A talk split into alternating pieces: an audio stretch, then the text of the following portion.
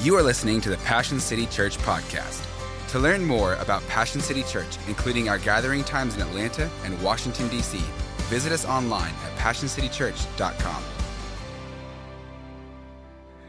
We're on baby watch, so I'm preparing this message and and trying to get ready and going, is the baby going to come? Like the due date is, is today, right? Tomorrow, today, tomorrow, tomorrow. So the waters could break in this gathering. Do we have a midwife in the place? If not, anyone's ready to catch. You know what I'm saying? We're excited, man. Listen, I want to dive into a passage of the scripture and enlighten us about this guy in the Bible. His name was, most of us know him as Paul. But before he was Paul, they called him Saul. And Saul was a bad man. Everyone say, bad man. He was a bad man. He was a man that hated Christians. Like if he saw us today, he would hate this. He would hate what God is doing. And he would he would beat Christians. He would try and imprison Christians. He would appeal to get these Christians murdered. He was a, a bad man.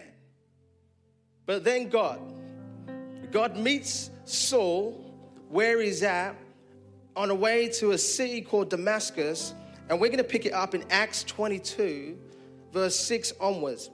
It says this About noon, as I came near Damascus, suddenly a bright light from heaven flashed around me.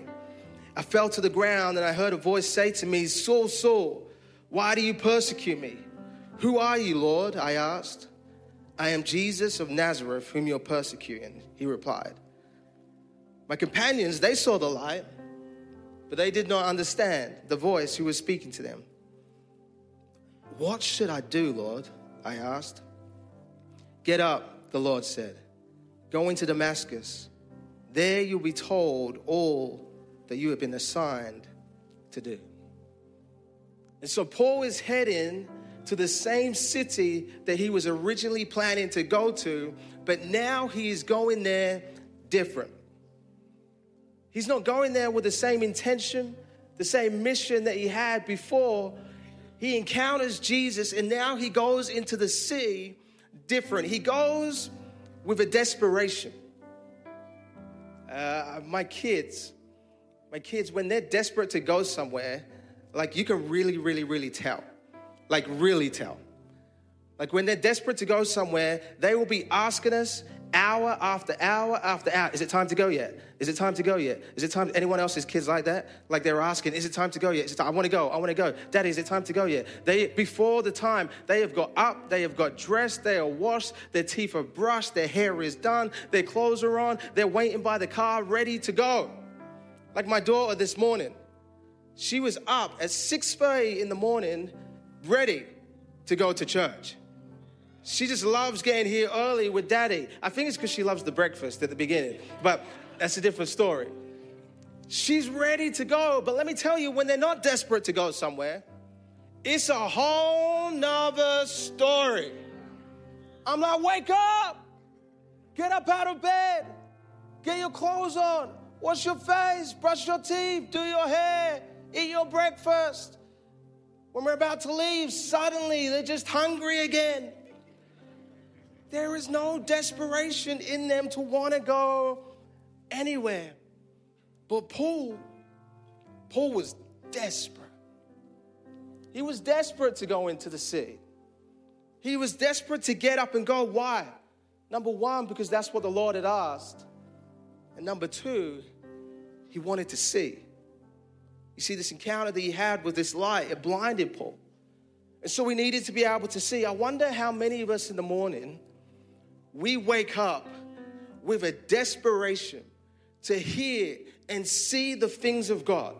Just as desperate we are for our morning coffee, or to watch that game, or to go to the shops and the stores, or meet our friends for brunch. I wonder if we're desperate enough in the mornings to get up and arise and go into the city like God has instructed us to do. But Paul, Paul was desperate because Paul had an encounter with the Lord and he asked, Where do I go from here? Where do I go from here?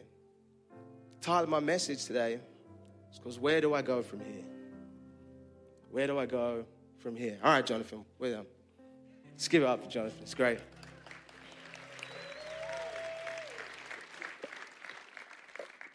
Einstein quotes The safest place for a ship is on the shore, but that's not what it was made for. The safest place for a ship is on the shore, but that's not what it was made for. That we were made for so much more. That we weren't made to like have this encounter with God and then just kick back, relax, put our feet up, Jesus and me, and all that kind of stuff. And it's a nice, happy, clappy life. No, no, no, no, no. He's called us into more. He's called us to what? The scripture says to go. That's an important word. Everyone say go. He's called us to go. There's more that He wants us to partake in, and there is more that He wants us to see. So, as Paul goes into the city of Damascus, where the Lord had instructed him to go, God is speaking to another guy called Ananias. Ananias is like a respected man, a well to do man, and an educated man. And God speaks to him and he says, Ananias, I need you to go. Everyone say, go to the house where Saul is because I need you to give him a message for me. Ananias is like, Jesus, you crazy. What do you mean? Like, Saul was notorious for beating Christians, imprisoning Christians, like just doing the worst to Christians. God, God, are, are you sending me to the wolves?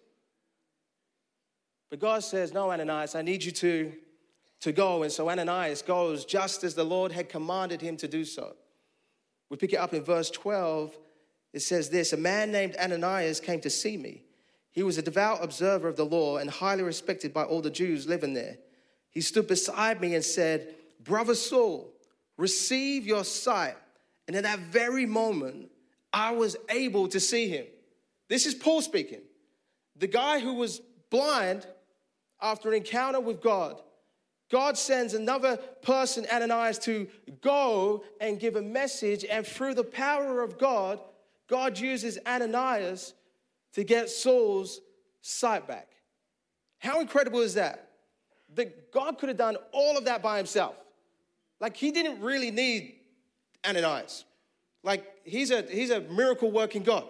He could have done that all by himself, but God is in the business of using imperfect, common, everyday people like you and I. I'm sorry to call you common, you know, but you get what I'm saying. He's in the business of inviting us into his story to show that his power is still at work in and through us in this world.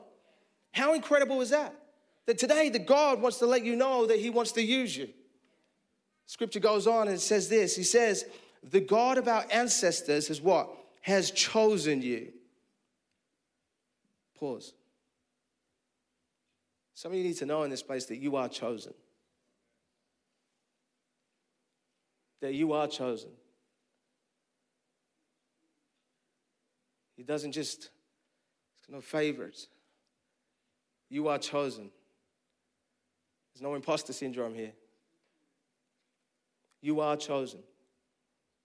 Where you're at right now in life, you are chosen to do a good work for Him. It says that you are, you're chosen to what? To know His will and to see the righteous one hear the words from the mouth of the Lord. You will be his witness to all the people of what you have seen and what you have heard. I love this. And now, what are you waiting for? Get up. You see, I believe today that God wants us to see a few things. He wants us to see a few things. Sometimes we hear a lot of things, but He wants to wants us to see a few things. Number one, if you're taking notes, and hopefully you are, because it says that 99% of people who take notes get to heaven. So, um, he wants to see that our life in him has been completely transformed. our life has been completely transformed. Just the other week, uh, here in Fayetteville, we had we had that big storm. Anyone around for that big storm or the wind? To me, it was a big storm. Like it was crazy. Like the winds were, were crazy. Like it was so loud. Like my dog was shaking. You know what I'm saying? Like that's that's how crazy the winds were. Uh, our trampoline, we have this trampoline in our yard. It like blew 150 meters away. It, it was it was mad. And then we have this basketball net, which I didn't put enough sand in the base Don't move, Dan.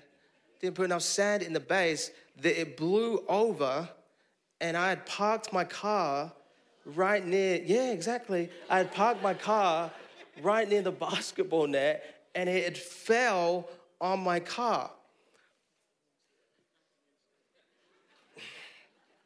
It's just a material thing, Dan. It's just a material thing.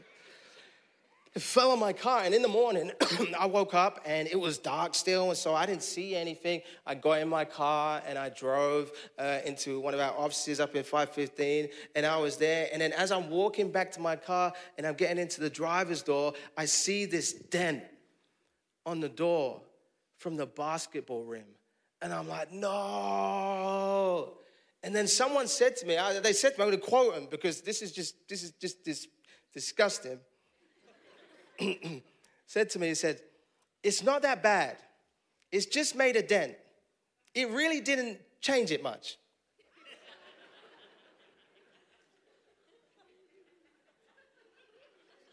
At that moment, old pastor left me. and old gangster came to me. You know what I'm saying? That's that's how it was. It's just a dent. It really didn't change that much. Funny thing is, is sometimes that's how we feel about Jesus. He's just made a, a dent in my life. He really didn't change that much. Like, look at Paul, Dan. Like, I, I'm not like Paul. Paul's life, yes, his life was really transformed. He was doing evil stuff. He was beating people. He was imprisoning people. He was tearing down the name of Jesus. He was hating his neighbors. He was angry. It's safe to say, Dan, that Paul needed it, needed his life to be transformed. But me, Dan, you know, I really wasn't that bad before I knew Jesus. I got good morals.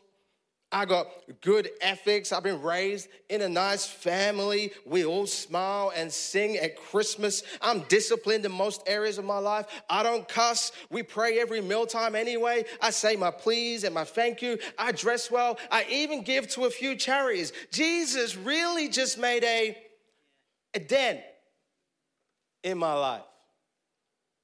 And the way that we live our lives sometimes, and the way that the world sees Christians live their life, is that, oh, it only looks like Jesus has made a dent in my life. It doesn't look like Jesus has transformed your life.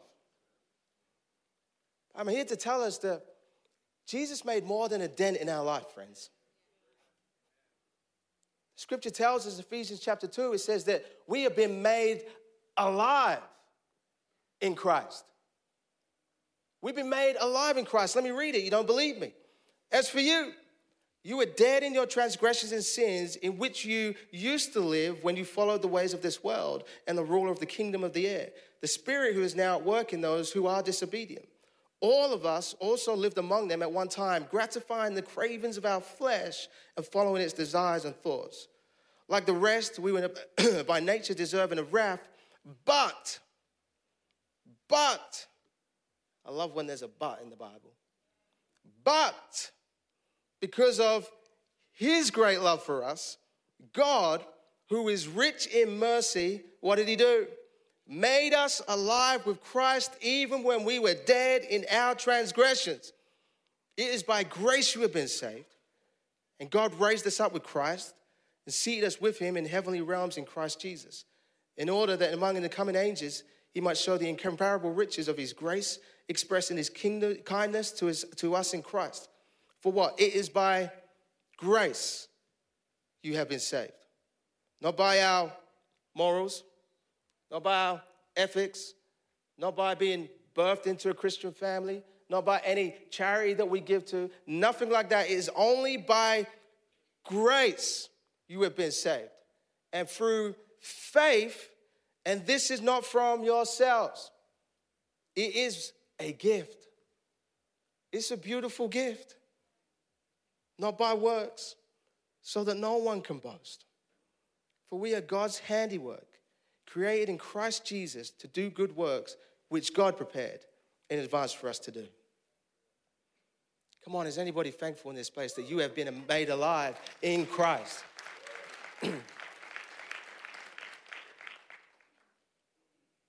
He's brought us from death to life in Jesus. It doesn't matter how secure our life was on earth, it doesn't matter how good our life was when we compare it to someone like Saul. We were still dead, just like Saul was dead. But because of the grace of God and the finished work of Jesus Christ, we are now alive. I don't know about you, but that gets me excited. To think that I was dead spiritually, but now spiritually I'm alive. To think that my future was not secure, but because of Jesus, my future is secure. I have a hope and a future in the name of Jesus. I don't know about you, but that is something worthy to be praised. That is something worthy to be thankful for. He's brought us from death to life. Do you see it today? That He didn't just make a dent in your life, but He transformed your life. It's beautiful. The second thing is this is that our life is not our own. Our life is not our own. One of the crazy things that I found in moving to America is how fanatic some people are about sports. Any sports fans in the place? All right. What are we saying? Go dogs? I don't know. No? Okay, Steve's telling me no. Don't say that, Dan. I'm still getting coached. You know what I'm saying? Uh, in, in London, there are some like, you know, sports fans, but they're not sports fans like your sports fans. Like your college football, your college sports, it's crazy. You got thousands and thousands and thousands of people going to watch a college game. I played rugby in college. We had four mums come and watch us play rugby. It's different. It's fanatics. Like people got flags outside their houses. They got tattoos on their chest. It's crazy. People are fanatics about this stuff. Their life is not their own. Their life belongs to the Hawks or the Falcons or the Dogs or the, I know, Alabama. I don't know. God bless you. I don't know. I'm learning. Paul writes in 2 Corinthians 5, he says, God was reconciling the world to himself in Christ, not counting people's sins against him. And he has committed to us this message of reconciliation. What's this message of reconciliation? It's the good news. And so once we got this message of reconciliation, once we got this good news, where do we go from here? So now we are therefore Christ ambassadors, as though God were making his appeal through us. God is in the business of using people. So we implore you on Christ's behalf be reconciled to God. So receive his grace and join his mission God made him who had no sin to be sin for us, so that in him we might become the righteousness of God. Chapter 6 says this As God's co workers, we urge you not to receive this grace in vain. Vain means don't take the message of grace without its purpose. For he says, In the time of my favor I heard you and in the day of salvation, I helped you. I tell you, now is the time of God's favor. Now is the day of salvation. How beautiful. That God calls us into ministry with Him. He doesn't just save us, but He calls us. And this is not about getting paid. This is about living saved. It's not a job to be in the ministry. It's the works that comes with the salvation that we have received to go out into all the world. Our salvation wasn't to live comfortable, but it was to live called. And that's like, uh, if the enemy could have a field day, he would be like, keep this message to yourself. All right, God's got you. Okay, cool. Keep this message to yourself. But the enemy is scared of people who live called, who join the mission of being co laborers. Because we're not just meant to gather, but we are meant to scatter. We're meant to go into our cities, into our nations, into our families, into our workplaces. Dallas Willard puts it like this says the greatest issue facing the world today, with all of its heartbreaking needs, is whether those by profession or culture are defined as Christians will become disciples, students, apprentices, practitioners of Jesus Christ, steadily learning from him how to live the life of the kingdom of the heavens into every corner of human existence. We are meant to follow him as Christ ambassadors. It's the call that's on our life. Third thing is this our mission is to proclaim. So we have got this news. We have got our title, ambassador, representative. So now what do I do with that? I'm to proclaim. I'm to proclaim. The meaning of proclaim means to announce something officially and publicly, to declare something you believe is of importance. You see, Joe and I, when we ever have our kids, when we have our kids, we never find out the gender and we never reveal the name. Like it's just a surprise that we can have. Like as adults, we don't get many surprises anymore. So this is one surprise that we can get. What is it? What is it? What is it? And I tell you, my, my family, my friends, they're on the other side of the phone, waiting in anticipation. What have you got to tell me? Is it a boy? Is it a girl? What crazy name are you going to pick? How many names is this kid going to have? Because they believe it's of importance. We believe it's of importance that they know the news that we're about to share with them. Acts 22 Paul goes on and he tells us the first thing that he did after he had this encounter with Jesus, he followed and he obeyed. He picked up his title, he got up and he got baptized. And then the scripture says that he began to proclaim the good news. He began to preach the good news. He hadn't gone to seminary yet. He hadn't been in ministry for 20 years before he does this. He hasn't sat down with everybody going, How do I do it? No, no, no, no, no. I was lost. And then Jesus took hold of my life, and now I'm found.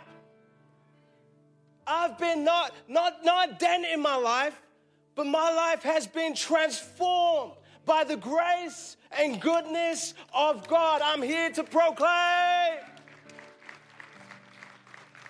I can't hold this to myself. It's too good.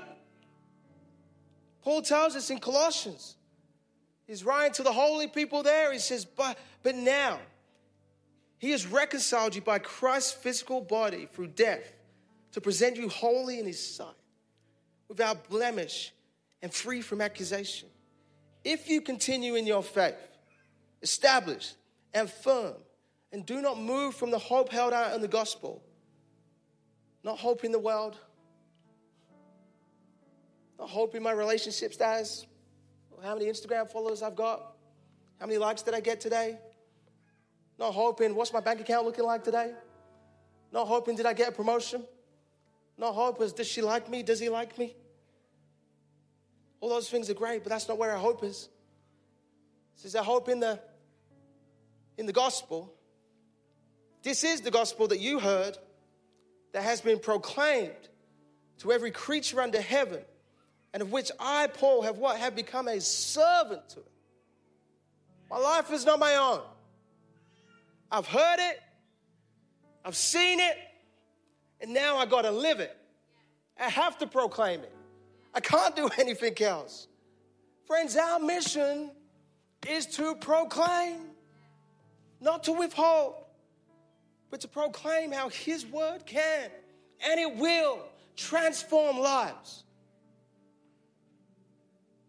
Another quote from Dallas Willard says this We don't believe something by merely saying we believe it, or even when we believe that we believe it.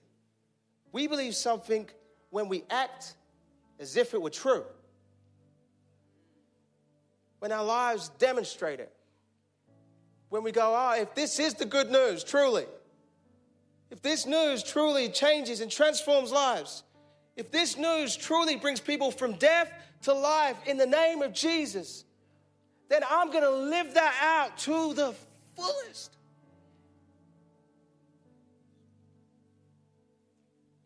If it's true, if it's not true, then do something else.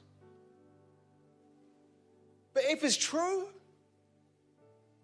then proclaim it. Live a life that honors it, that loves it, that eats it, breathes it, sleeps it, dreams about it. Colossians 1 4 says this. Why? Because we have heard of your faith in Christ Jesus and of the love you have of all God's people all the people of Fayetteville, all the people of Trilliff, all the people of Newnan, all the people of Tyrone, Peachtree City, Senoia, London, Europe, all over the world.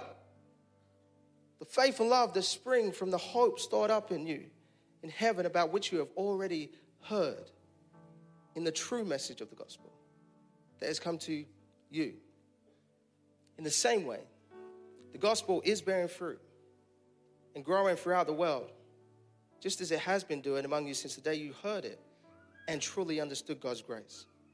You see, when we when we truly understand the gospel in our lives of His grace and His glory, we believe it and proclaim it to a city that so desperately needs it. It becomes our life mission, man. And we got to proclaim it because it will bear fruit, just as it has been. Because the power is not in us, the power is in the gospel. Our part is to share the gospel. Even Paul, as he was in prison, writes in Ephesians, and he, he, he calls on heaven and he asks people to call on heaven on his behalf. He says, Pray for me. What? Not that so I may be released from prison, but that when I open my mouth, the gospel is proclaimed. Still, even in a really, really bad situation and circumstance for Paul, and I say that lightly, my man was probably beaten and broken in that prison, strapped up in chains, like no food, no nothing. But the one thing he asked for is that you would pray for him, that when he opens his mouth, that he would boldly proclaim the good news of Jesus. Our prayer for you and our prayer for this church is that when we go out into our cities, into our families, into our colleges, into our workplaces, that we would open our mouths and boldly proclaim the good news of Jesus to a world that desperately needs needs him.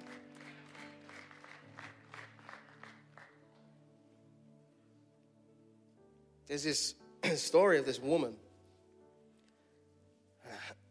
named Charlotte. And Charlotte was going around town one day in London, and there was this other woman called Karen. Karen's like this young mom, 21 years old, and uh, in an abusive relationship life's not going great for her. And she's out, and this, this woman called Charlotte sees this woman called Karen, doesn't know her.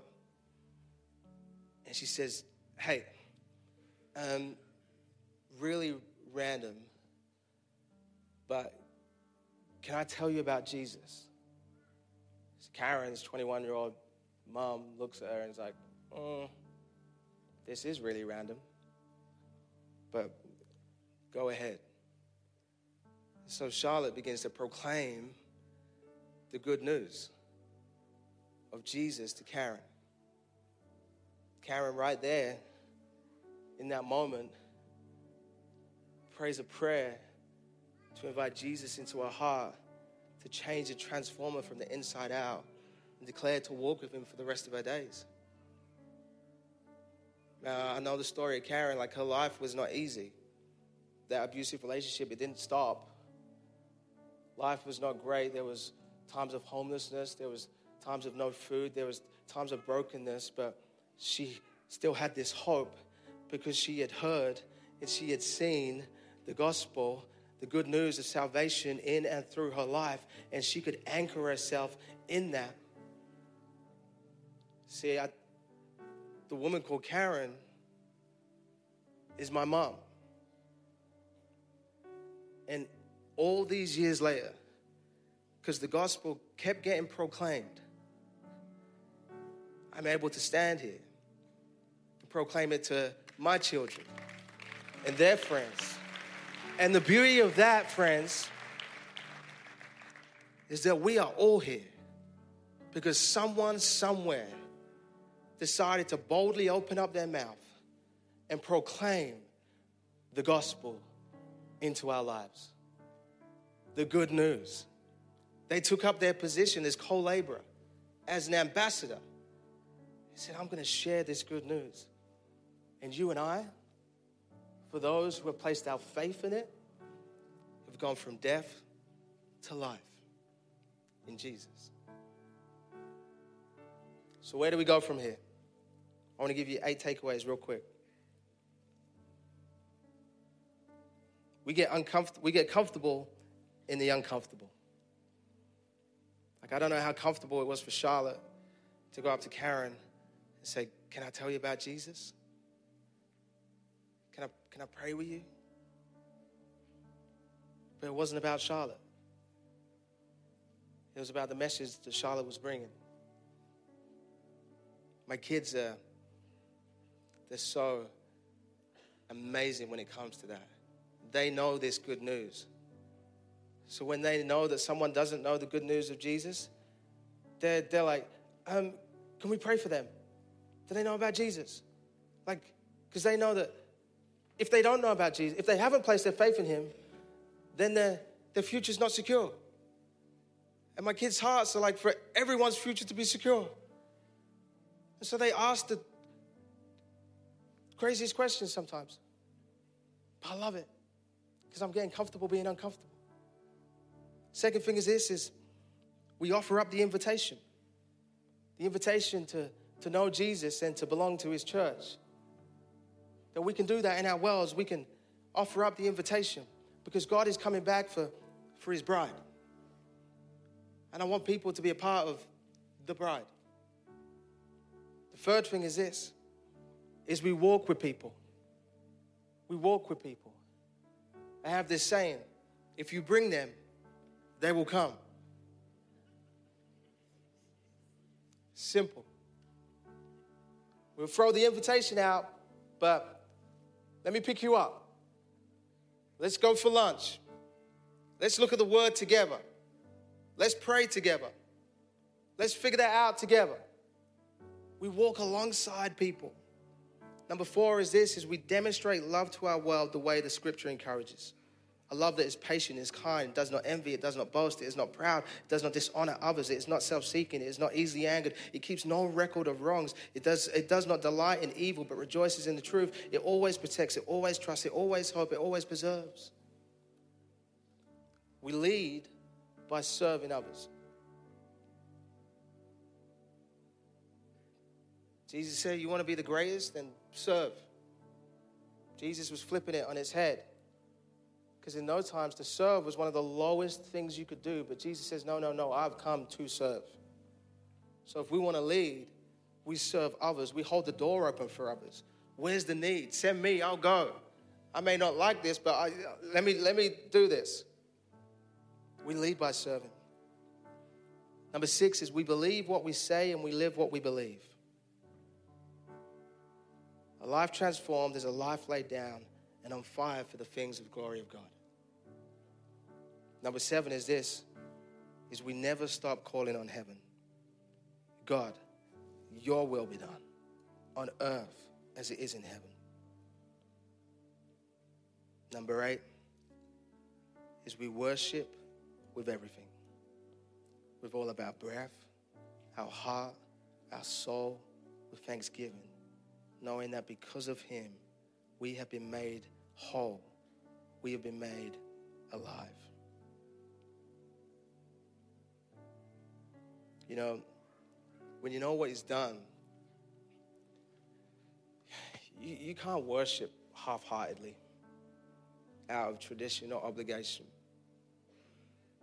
When you know what He's done, when you've seen, when you have heard, the only great response is to worship wholeheartedly out of pure adoration for who He is and what He has done in your life.